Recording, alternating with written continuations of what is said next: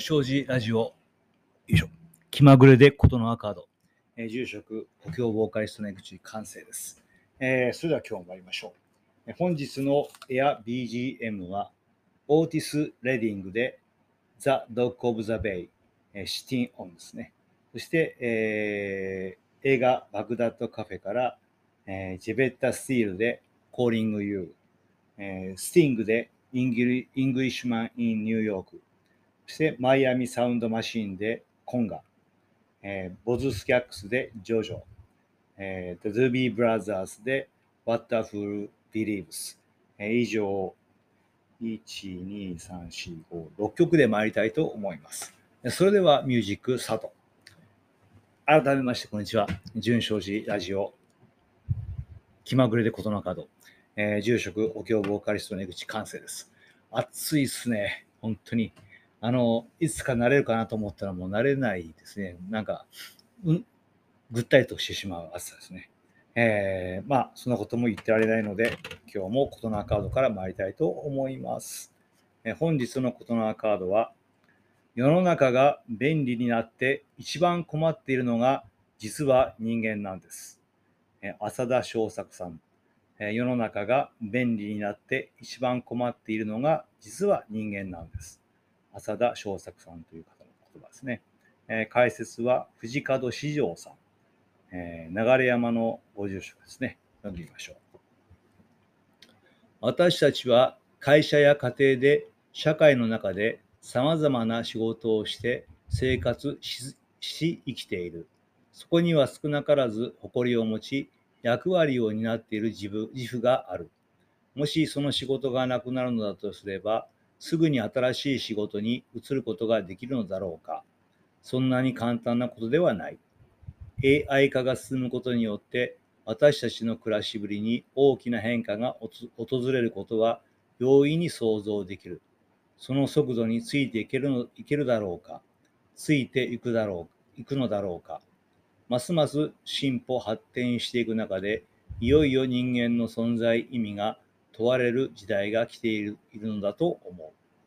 えー、ということですね。世の中が便利になって一番困っているのが実は人間なんですと。確かに、えー、その通りですよね。便利になって便利になって、うん、なんか便利になって、便利ってもともとね、うーん、あれもやんなきゃいけない、これもやんなきゃいけないっていう中で、少しでも労力を減らして、でその分余暇を増やしてっていうことであったはずなんだろうけどもいつの間にかその便利になったものにねこの藤川藤門さんは AI と言ってるけどもそれによって僕らもますます窮屈に忙しくなって窮屈になってしまっているような気もしますよね。あまあこれもそうですけども今これスマホでね画像を撮ってますけどもうん、携帯電話っていうのができてから、本当にどこ行っても、日本中どこ行ってももう電話に追われてるような状態ですよね。あ前はね、一旦、まあ、お寺から出てしまえばね、ねまあ、途中でね、なんか用事あるかっていう公衆電話から電話することがあったとしても、帰るまではとりあえず、それはね、お電話くださった方も住職不在だったら、まあ仕方ないねってことで済んだのが、今それがもうないですもんね。どこ行っても電話つながっちゃうんでね。うーん、もう始終それに追われてるような感じもしますしね。あなんか便利にな、便利になるは、便利になったはずなんだけども、かえってね、えー、不便なことが増えていますよね。いろんな、そう、家内が、この間もずっと、ずっと前から怒ってんだけどもね、いろんな手続きですよね。あ最初はそのインターネットでやってくれ。それがどうもうまいこといかない。そうすると今度は電話をするんだけど、電話がかかんない、繋がらないね。何時間も待たされてやっと繋がっても、オペレーターがどうもそれを理解しなくて。うん、そこはまたたらい回しにされて。本当に一つの手続きするのに、丸1日、2日、3日かかってしまうようなことが起きてるわけですね。だから本当に便利になったんでしょうかね。あなんかあんまり便利になってないような気もするよね。うん、なんだろうな。使いこなせないのが悪いのかもしれませんけどもね。うん、まあそういうことなんでしょうね。だからついていけるのかついていけないのか、ついていけなくなってますよね、その速度に。ついていけなくなってしまったらもうそこで、うん、何もできなくなってしまうのかなと思っても、もう見るんだけども、でもよくよく考えてみればね、いざとなったら全部、さほど必要なものってないのかもしれないですね。じゃあ、それやめちゃえばいいじゃんって思えばね、うん、それで済む話な部分もあるんでね。うん。だからまあ、どっかでそういうものそういうものを利用して自分自身も楽になったりとか、便利になななったら、その分、やっぱりね、そこに、えー、そこに、そういうものを頼った以上は、そこに、やっぱり、うん、関係性が生まれてくるんでね、そうなっちゃうのかもしれない。それは人間の持ってるものですね。これね、あの今、ね、統一教会、旧統一教会が問題になってますけどね。昔からそういうものなんですよ。宗教ってのは、そういうのは、そういう部分ってのは持っててね。宗教が持ってるわけじゃ人間が持ってたんです、ずっとね。だから、2500年前にお釈迦さんは、あ悟りを開かれると。仏教というものを開かれたわけですね。だからってなぜかというとね、その当時やっぱりインドでも、えー、インドでは輪廻転生という思想があってね、生まれ変わり死に変わりしながらぐるぐるぐるぐる命ってのは回ってると。ね、で、より良いところに生まれたいとかね、悪いところに落ちたくないっていうことで、えー、神頼みをするわけですよ。特別なものに。それも頼ってしまえば、それに縛られるんですね、やっぱりね。それによって人間ってまた苦しみが増えてると。ね。うん、それで、そういう神から脱却するということも含めて、輪廻転生が脱却するということも含めて、下脱という道を選ばれて開かれたわけですよね。うーん、どっかで僕らはね、あそういうものに頼ってしまいたい心も当然持ってるわけですね。うん。まあ、そうやって、あのー、旗で考えればね、理性で考えれば、こんなおかしなものに引っかかる方が悪いってなるかもしれませんけども、そういう要素ってのは誰もが持ってるんだと思うんですね。何かに依存して生きて行こうとしてしまう心というのはあるね。それをうまく利用されてしまう部分が当然出てきて、うん、それがまあ、ああいうね、カルトというものに入っていってしまう最初の段階かもしれませんね。うん、特に現代はそういうものが、うん、強いのかな、やっぱり。うん、あの、文明っていうのは発展してきてね、科学も発展してきてね、うん、今言ったように科学が発展してきて便利になったせいで、そこからこぼれていく、落ちこぼれていく、落ちこぼれって言葉はあんまよくないから、こぼれていく人がたくさん出てくるわけですよ。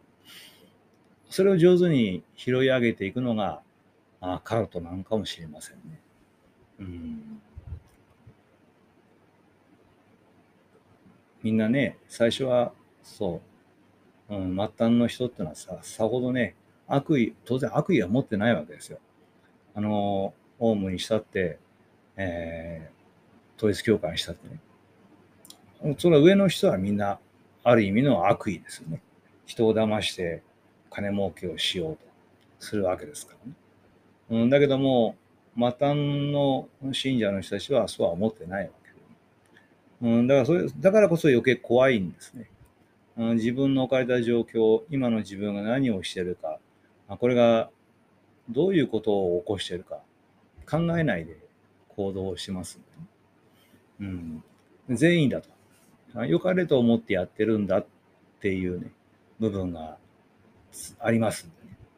これは怖いですよね。うん。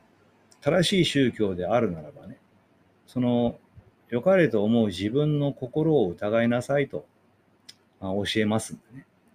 人間の前前世だとか悪であるとかそういうものをきちんと見極めなさいと見極めなさいっていうのはこれがいいこれが悪いじゃないんですよ善も悪も本来ないんだということですよね人間の行動っていうのがそういうものではないんだということですねあだからね宗教っていうのは本当の宗教っていうのは本当に、鬱陶しいです。嫌なもんですね、人間にとってはね。何しろ、最終的には自分の欲がね、苦しみのもとだと教えるわけですからね。欲っていうのは、欲っていうのは何も、あれ、あの、強欲の欲ばっかりじゃないですよ。ちょっとした喜びであろうと愛情であろうと全部欲ですからね。うーん、普段、まあ常識的に普段の、今の日本の、まあ、あそうですね、えー、北半球のある程度裕福な国々の常識で考える部分、いいと考える部分ってのは全部欲です。こう教えますね。うん、それに執着こだわっている以上は、決して楽にはなれないよと教えられるわけですから。こんな嫌なものないですよね。うん、それだけは見たくないし、聞きたくもないと思うことが多いんでね。それがおそらく本当の宗教のあり方なんですね。あだからこそやっぱり人は寄りつかなくなっていくんでしょうけども、うん、難しいですね。うん、ね便利になって一番困っているのは実は人間なんですと。あおっしゃる通りですね。全く。はい。ありがとうございました。さて、えー、今日も別に特段話すことはなくてですね、ただこの間、昨日、一昨日かな、ラジオ聞いてたら面白いなと思ったのはね、あの、アメリカにね、えー、シチリア、シチリアピザっていうのがあるらしいんですよ。シチリアピザって。ね。で、そのシチリアピザっていうのはね、シチリアにはないんだそうです。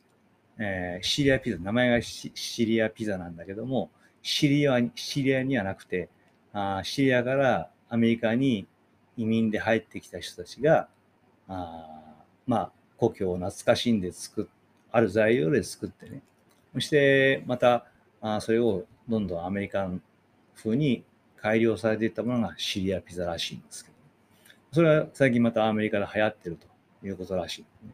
また日本にも上陸してくるんでしょうけどもね。あ、アメリカにもそういうのあるんだな。ね。日本には結構あるんですよ。あの、ナポリタンってね、スパゲティ。僕はスパゲティっていうとナポリタンが一番やっぱ好きなんですね。子供の頃から。子供の頃スパゲティってナポリタンしかなかった。ちょっと贅沢すると、あの、レストランなんか行くとミートソースっていうのがあって、あそれはまた贅沢品としてありましたけども、基本はナポリタンですね。でナポリタンって、ナポリってついてるんですけど、イタリアのナポリに行ってもないんですね。あれ発明したのは、あの、横浜のニューグランドのシェフですからね。で、それを、えー、ニューグランドのシェフが作ったのを、同じく横浜の町場のね、あレストランのシェフがもっと一般の人が食べられるように安くできないかってことで、ケチャップを使って、えー、作ったのが、まあ、日本中に広まっていってる。今あるケチャップのナポリタンが出来上がるわけです。あだから、それはナポリタンって名前ついてるけど、ナポリにはないね。あの、関西ではね、イタリアンっていう名前になってましたね。ナポリタンじゃなくてイタリアン。ね。イタリアンスパゲティ。名前ですよね。うん、そうそういうのが結構あって、私が若い頃にはね、あのブランデーですよね。私、お酒飲めないんでわかんないんだけど、ただ、コマーシャルでね、ブランデー、お湯で割ったらアメリカンっていうのをやっててね、うん、ブランデーお湯で割って飲んでたんですね。確かにあの水割りっていう文化もありましたからね。水で割ったらアメリカンかな。うん。アメリカンって。で、アメリカンっていうのはね、おそらくそれはアメリカンコーヒーから来てるんだと思うんですね。で水で薄めたものをアメリカンと、ね、イメージとしてつなげたんだと。で、アメリカンコーヒーってね、普通に入れたコーヒーにお湯を足して薄くして飲む。ね、薄いコーヒーをアメリカって言うんですでその通りでね、私初めてアメリカ行ったのはもう40年ぐらい前になるんだけども、えー、その当時、あのね、アメリカン航空かなんかの飛行機で行ったんですよ。もう出てくる、飛行機乗ってコーヒー頼むと出てくるのは、え、これ麦茶じゃないの？っていうぐらい薄いのが出てきた、出てきましたね。アメリカのについてからもコーヒー頼むと本当薄いコーヒーしか出てこなかったですね。アメリカってこんなまじいコーヒー飲んでるなと思った。で、あれ何年ぐらい前だろう ?30 年ぐらい前かな？映画でね、バグダッドカフェっていう映画があってね。うん、それでもコーヒー、カフェですから、あコーヒーが出てますね。そのアメリカの国道沿いにある本当に潰れかけたあカフェにドイツ人の女の人がね、転がり込んでいく。で、まあ、転がり込んできて、そこで仕事させてもらいながら、ね、止めてもらってるわけだけども、ドイツ人の入れるコーヒーっていうのは、すごく濃いコーヒーが入るわけですね。そうするとお客さん、それ飲んでお客さん、プッて吹き出す。なんだこれってってね。あ今はアメリカもね、あの、シアトル系のスターバックスだとか、そういうコーヒーがバーッと今広まってるんで、まともな普通のコーヒーが出てきますよね。僕はあまりあのスターバックスのコーヒー好きではない。これは好き嫌いの問題であるんですけど、好きではないんですけども。うん。ちゃんとした、まあ、ある意味ちゃんとしたコーヒーがどこでも飲めるようになってますけども、本当に3、40年前まではアメリカのコーヒーってのは麦茶みたいなね、えー、薄いコーヒーでした、だからそれはアメリカ。ね。えー、ブランデーもそうですよね。えー、水割りもそうでしょうけども、やっぱり高級品だったんでね、あれストレートで飲んだりとかね、したら、食って映画みたいに飲んだらもったいないです。お湯で割ったり水で割ったりして、ちびちび飲んでたんでしょうね。まあ、バブルバブルがあって、ね、それがみんな経費でどこ行ってもバカバカバカバカ飲めると。でもなってからはなくなったでしょうけども、それがなる前はね、えー、アメリカ。ね。ああ、そう、そうね。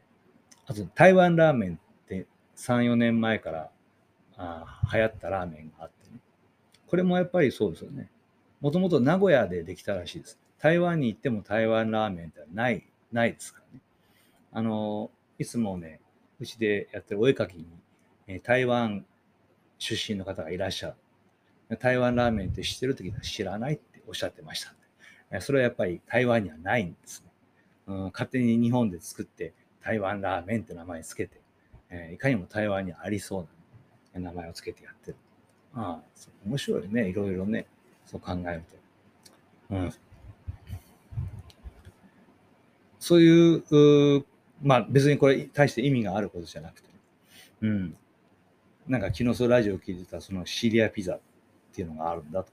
シリアピザ一度食べてみたいです。でもね。あの、すごくね、フォフォカッチャじゃないんだけど、それぐらい分厚いパン生地、四角いパン生地で上にいろいろ塗ってるらしいですね。うん。そう。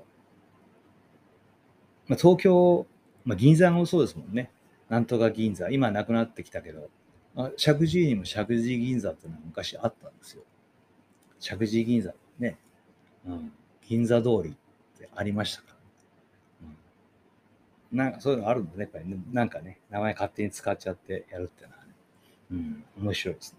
さて、今日の AirBGM ですけども、えー、オーティス・レディングで The Dog of the Bay。かっこいい曲でしょう。そして、さっき出てきたバグダッドカフェで Calling You。なんかこれ涼しいですね。あイメージとしては暑い砂漠の中で聴いてるような、流れてるような涼しい曲だなと思ってね。で、スティングの Englishman in New York。これもなんとなく、うん、うん、夏の夕暮れに聴きたいような曲かなと。そして、マイアミサウンドマシーン、コンガ。これは熱いです。えー、コンガです。うん、熱い曲です。あそして、ボズ・スキャッグスで少し、えー、涼しいで、ドゥービー・ブラザーズ、バッターフル・ビリーブス。ドゥービーもだから、このマイケル・マクドナルドが入る前と入った後、だいぶ、うん、ドゥービー自体も変わったけども、ね、まあ、今はまた元にだいぶ戻ってやってるようですけどね。うん、これも軽やかで、なかなか僕は好きな曲ですね。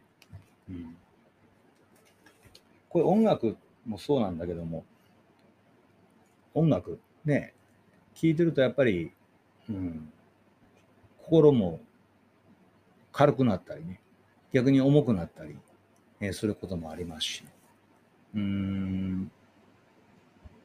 あでも自分が若くて元気な頃は結構暗い曲ってのは聴けましたね。暗い曲も多かったんでね、あの当時は。うん、1970年代っていうのは暗い曲が結構多かったですね。明るい曲もあったけど。だけど、それ、なんだろうね。悲しいから、暗いから暗い曲を聴くわけじゃないんだと思う、ね。聴ける、それだけの元気があったんでしょうね。うん。まあ、そうやって引っ張られてしまう部分と、それを聞いて、それを身につけていける部分とあったのかもしれませんね。うん、最近は音楽をちゃんと、そういう意味では聞いてないですね。ああ、そうだな。うん。そう、これこれもラジオで、あの、ミュージシャンの人言ってましたけども、CD ができる前まではね、うん、音楽、その LP レコードで聴くっていうのはね、あの、本を買うのと同じだってね。そう、確かにその通りで、あの、買ったらね、ステレオの前に座って、ずっとそれを聞いてるんですね。うん。読読ん読むのと同じですよね。持ち運びできないですからね。音楽を聴くっていうのは、そういう時間を作って、そこでちゃんと音楽を聴いてたんです。だから、ウォークマンっていう持ち運びができる媒体ができてしまって、それ以来そういうことで音楽っていうのは外に持ち運べるようになってしまうと、いつの間にか BGM に変わってしまってましたね。私は全くもう今その通りで、車を運転しながらぐらいしか音楽ってなかなか聴かないんでね。改めて、えー、ステレオの前に座って音楽を聴くってなくなってしまったんですね。うん、音楽に対して失礼な話だなと思いながらも、だけど実際その通りだなと思ってますよね。うん。だからやっぱり、聞き込むということもその分なくなってしまったのかなと思ってみたりね。うん、そうですね。うん。ただ音楽聴いてると、そう、匂いを思い出すこともある。でもこれ音楽と関係ないのかな？あの、記憶の記憶してる部分、脳の中の記憶をしてる部分と、匂いの部分っていうのはどうも、匂いを感じるとこって近いらしいんで、記憶と匂いっていうのは割に密接に結びつきやすいということらしいから、そうですね。だから、それも全部一緒になってるのかな。ね。うん。そうですね。だからこれはね、あの、実は、あの、娘がね、えー、フランスに留学することになって、9月から始まるで、もう、もう今、つくばにいるんですけども、その、今住んでるところを引き払うんでね、引っ越しの手伝いをしなきゃいけない。いっぺんにはできないんで、少しずつ荷物を運んだり、手伝いに行ったりしてる。昼間行くとね、昼間のつくばまでの道ってのはもう何年かぶりだったんですね。ほとんどつくば行くんでも夜送り迎えをしましたんで。本当、今の時期だと本当にこう、あの辺は国葬地帯なんでね。懐かしい日本の景色というかね。自分も子供の頃に、えー、東京では見えないですよ。うん、地方に行った時に見た、ああ田んぼがバーッと広がっててね。あそれを見ることは、この間久しぶりにできて、あ本当に青い空、真っ青な青い空の下の、あな風で波打つ稲穂って。うん。おなるほどね、と。と同時に、そこでまた、なんかわからんけれども、匂いを思い出したことがありましたね。うん。何の匂いだったんだろうね、あれはね。うん。そうですね。まあ、あちこち話飛びましたけども。あまあ、相変わらず暑い、暑い、暑い、暑いせいにしちゃいけないんだけども、何もまとまらずに今日も終わりたいと思います。皆さんはこの夏をどう過ごされますか？私は、あこれからまた8月のお盆が近くなってきましたので、えー、バタバタと、ね、ダラダラとバタバタとしながら、あ一気に夏も終わっていくんだろうなと思っています。えー、ではまた次回お話ししましょう。ありがとうございました。えー、純正寺ラジオでは皆さんのご意見、ご批判、ご希望、そして感想を求めております。また、AirBGM の方、ぜひともリクエストいただければありがたいなと思っていますので、よろしくお願いいたします。えー、純正寺のホームページ、えー、投稿フォーム、また、えー、Facebook の方にご投稿いただければありがたい。よろしくお願いいたします。